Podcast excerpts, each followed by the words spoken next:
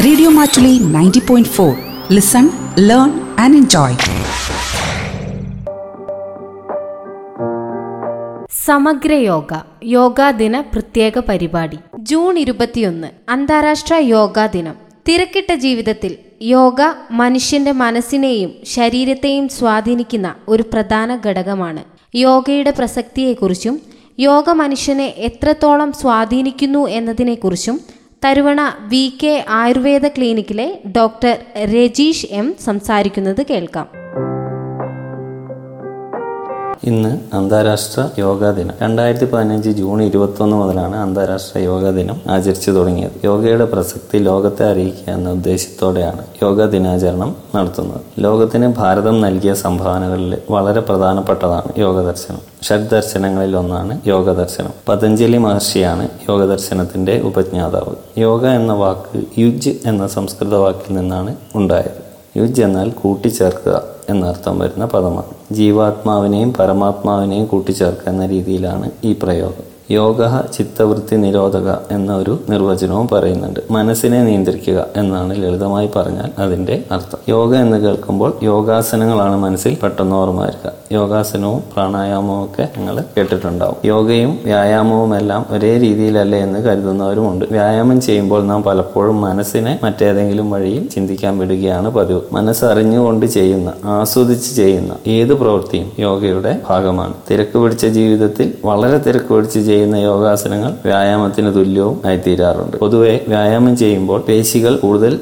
സങ്കോചിക്കുകയാണ് ചെയ്യുന്നത്. പക്ഷേ യോഗയിലൂടെ പേശികൾക്ക് അയവ് വരികയാണ്. സ്ട്രെച്ചിങ് ആണ് നടക്കുന്നത്. അതുകൊണ്ട് തന്നെ തൊണ്ണൂറാം വയസ്സിലും ആളുകൾ യോഗ ചെയ്യുന്നതായിട്ട് കാണാം. കർമ്മയോഗ ഭക്തിയോഗ ജ്ഞാനയോഗ എന്നിങ്ങനെ വിവിധ രീതികൾ യോഗയിലുണ്ട്. രാജയോഗ ഹഠയോഗ എന്നിങ്ങനെയുള്ള രീതികളും ഉണ്ട്. യോഗയെ എട്ട് വിഭാഗങ്ങളായിട്ട് തരംതിരിച്ചിട്ടുണ്ട്. ആദ്യത്തെ അഞ്ചെണ്ണം ബാഹ്യമായിട്ടുള്ളതും അവസാനത്തെ മൂന്നെണ്ണം ആന്തരികമായിട്ടുള്ളവയാണ്. യമം നിയമം ആസനം പ്രാണായാമം പ്രത്യാഹാരം എന്നിവ ബാഹ്യമായിട്ടുള്ളതും ധാരണ ധ്യാനം സമാധി എന്നിവ ആന്തരികമായിട്ടുള്ളതും ആണ്. യമം എന്നതിനെ അഞ്ച് വിഭാഗങ്ങളായി തരംതിരിച്ചിട്ടുണ്ട്. അവ ഒന്നാമത്തത് അഹിംസ. ചുരുക്കത്തിൽ മറ്റു മനുഷ്യരെയോ ജീവജാലങ്ങളെയോ ഉപദ്രവിക്കാതിരിക്കുക എന്ന് മനസ്സിലാക്കാം. സത്യം. സത്യസന്ധത എല്ലാ മേഖലയിലും പുലർത്തുക. അടുത്തത് അസ്തേയം. കളവ് ചെയ്യാതിരിക്കുക. പിന്നെ പറയുന്നത് ബ്രഹ്മചര്യം. ഇത് യമത്തിന്റെ ഭാഗങ്ങളാണ്. നമ്മുടെ ഇന്ദ്രിയങ്ങളെയും നമ്മുടെ ഊർജത്തെയും നല്ല രീതിയിൽ മാത്രം ഉപയോഗിക്കുക എന്നാണ് ബ്രഹ്മചര്യം എന്നുകൊണ്ട് ഉദ്ദേശിക്കുന്നത്. അടുത്തത് അപരിഗ്രഹം. അതായത് ഒന്നിനോടും ആസക്തി ഇല്ലാതിരിക്കുക. അടുത്തത് നിയമം. അതും അഞ്ച് വിഭാഗങ്ങളായിട്ട് തിരിച്ചിട്ടുണ്ട്. അതിൽ ഒന്ന് ശൗചം. ശൗചം എന്ന് പറഞ്ഞാൽ ശുദ്ധീകരിക്കുക എന്നാണ് അർത്ഥം. ശരീര ശുദ്ധിയോടൊപ്പം മനഃശുദ്ധിയും ഉദ്ദേശിക്കുന്നു. ചിന്ത വാക്ക് പ്രവൃത്തി എന്നിവ ശുദ്ധീകരിക്കുകയാണ് ശൗചത്തിന്റെ ലക്ഷ്യം. ശരീരത്തിലെയും മനസ്സിലെയും മാലിന്യങ്ങൾ നീക്കം ചെയ്ത് സംസ്കാര സമ്പന്നരായി തീരുക അടുത്തത് സന്തോഷം. എപ്പോഴും പ്രസന്നവതനായിരിക്കുക മുഖത്ത് അതുപോലെ മനസ്സിലും സന്തോഷം ഉണ്ടായിരിക്കുക. ശത്രുവിനെ പോലും സന്തോഷത്തോടെ അഭിമുഖീകരിക്കുക എന്നതൊക്കെയാണ് ഇതുകൊണ്ട് ഉദ്ദേശിക്കുന്നത്. അടുത്തത് സ്വാധ്യായം. വിദ്യാഭ്യാസത്തിന്റെ കാൽഭാഗം ഗുരുവിൽ നിന്നും കാൽഭാഗം നല്ല കൂട്ടുകെട്ടുകളിൽ നിന്നും കാൽഭാഗം പഠനത്തിലൂടെയും കാൽഭാഗം ജീവിതാനുഭവങ്ങളിലൂടെയും സ്വായത്തമാക്കുക. സ്വയം വിദ്യകൾ ആർജിച്ച് അജ്ഞത അകറ്റുക. എപ്പോഴും വിദ്യാർത്ഥിയായിരിക്കുക സത്യാന്വേഷണ തൽപരനായിരിക്കുക.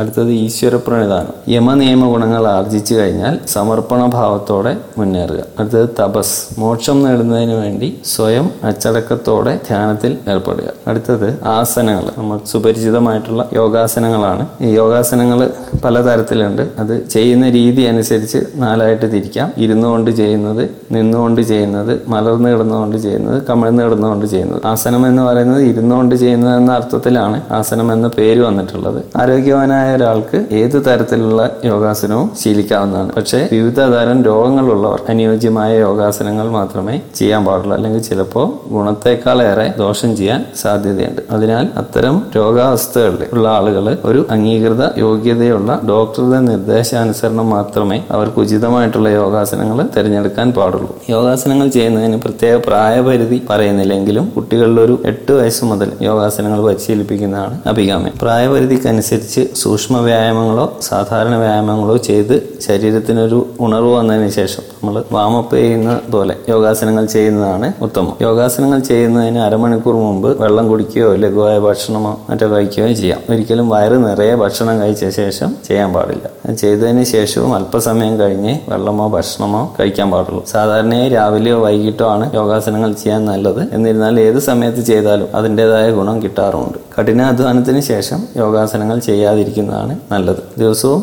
അരമണിക്കൂർ മുതൽ ഒരു മണിക്കൂർ വരെ ചെയ്യാവുന്നതാണ്. പലപ്പോഴും പുസ്തകങ്ങൾ പറഞ്ഞതുപോലെ അത്രയും കൃത്യമായി ചെയ്യാൻ കഴിഞ്ഞില്ലെങ്കിലും കഴിവിന്റെ പരമാവധി ചെയ്യാൻ ശ്രമിക്കുക. ഏത് യോഗാസനം ചെയ്യുമ്പോഴും പെട്ടെന്ന് എന്തെങ്കിലും ബുദ്ധിമുട്ടുകൾ വേദനയോ മറ്റോ ഉണ്ടായാൽ ഉടൻ നിർത്തി സാധാരണ നിലയിലേക്ക് തിരിച്ചു വരേണ്ടതാണ്. സ്ഥിരം സുഖമാസനം എന്നാണ് ആസനത്തെ പറയുന്നത്. ഓരോ യോഗാസനങ്ങളും തിരഞ്ഞെടുക്കുമ്പോഴും സുഖകരമായ രീതിയിൽ കൂടുതൽ സമയം നിൽക്കാൻ സാധിക്കുന്നതാണ് അവ എല്ലാ ആസനങ്ങളും എല്ലാവർക്കും ചെയ്യാൻ കഴിയില്ല. സൂര്യ നമസ്കാരം പോലുള്ളവ സ്ഥിരമായി ചെയ്യാവുന്നതാണ്. കൂടാതെ ഒന്നോ രണ്ടോ ആസനങ്ങൾ ഓരോ രീതിയിലുള്ളത്. ഇരുന്നിട്ടുള്ളത് രണ്ടെണ്ണം നിന്നിട്ടുള്ളത് രണ്ടെണ്ണം കിടന്നുകൊണ്ട് ചെയ്യുന്നവ രണ്ടെണ്ണം അതിൽ തന്നെ കമിഴ്ന്ന് നടന്നും മലർന്ന് നടന്നും ചെയ്യുന്നവയുണ്ട് എല്ലാം മാറി മാറി അങ്ങനെ ചെയ്യാവുന്നതാണ്. യോഗാസനങ്ങൾ തുടർച്ചയായി ചെയ്യുമ്പോൾ ഏതെങ്കിലും തരത്തിൽ ശാരീരിക ബുദ്ധിമുട്ടുണ്ടായാൽ അതൊരു ഡോക്ടറോട് ചോദിച്ച് വേണ്ട മാറ്റങ്ങൾ വരുത്തേണ്ടതാണ്. അടുത്തത് പ്രാണായാമം. ഇതിൽ നമ്മുടെ ശ്വാസഗതിയെ നിയന്ത്രിക്കുകയാണ് ചെയ്യുന്നത്. വിവിധ തരത്തിലുള്ള പ്രാണായാമങ്ങളുണ്ട്. ആരോഗ്യവാനായിട്ടുള്ള ആൾക്ക് നിർദ്ദേശാനുസരണം ഇവ ചെയ്യാവുന്നതാണ്. രോഗാവസ്ഥകളിൽ അതിനനുസരിച്ചുള്ള ശ്വസന രീതികളെ ചെയ്യാൻ പാടുള്ളൂ. പ്രത്യാഹാരം. പ്രത്യാഹാരം എന്ന് പറഞ്ഞാൽ നമ്മുടെ ജ്ഞാനേന്ദ്രിയങ്ങൾ അതായത് കണ്ണ് മൂക്ക് നാക്ക് ചെവി തൊക്ക് തുടങ്ങിയവയെ മനസ്സുകൊണ്ട് നിയന്ത്രിക്കുക എന്നതാണ്. അതായത് ആവശ്യമില്ലാത്ത കാഴ്ചകളും മറ്റും ഉൾക്കൊള്ളാതിരിക്കുക എന്നതാണ്. അടുത്തത് ധാരണ. അതായത് മനസ്സിനെ നമ്മുടെ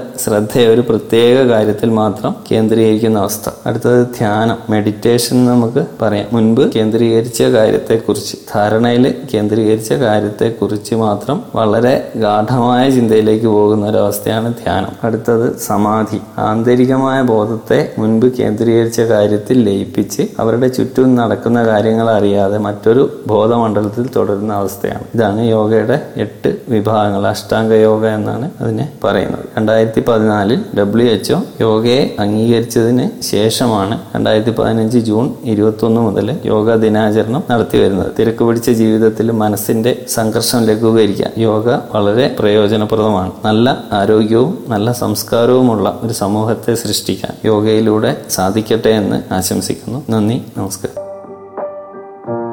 ശ്രോതാക്കൾ കേട്ടത് ജൂൺ ഇരുപത്തിയൊന്ന് അന്താരാഷ്ട്ര യോഗാ ദിനത്തോടനുബന്ധിച്ച് യോഗയുടെ പ്രസക്തിയെക്കുറിച്ചും യോഗ മനുഷ്യനെ എത്രത്തോളം സ്വാധീനിക്കുന്നു എന്നതിനെക്കുറിച്ചും തരുവണ വി കെ ആയുർവേദ ക്ലിനിക്കിലെ ഡോക്ടർ രജീഷ് എം സംസാരിച്ചതാണ് സമഗ്ര യോഗ യോഗാ ദിന പ്രത്യേക പരിപാടി Radio Matuli 90.4. Listen, learn, and enjoy.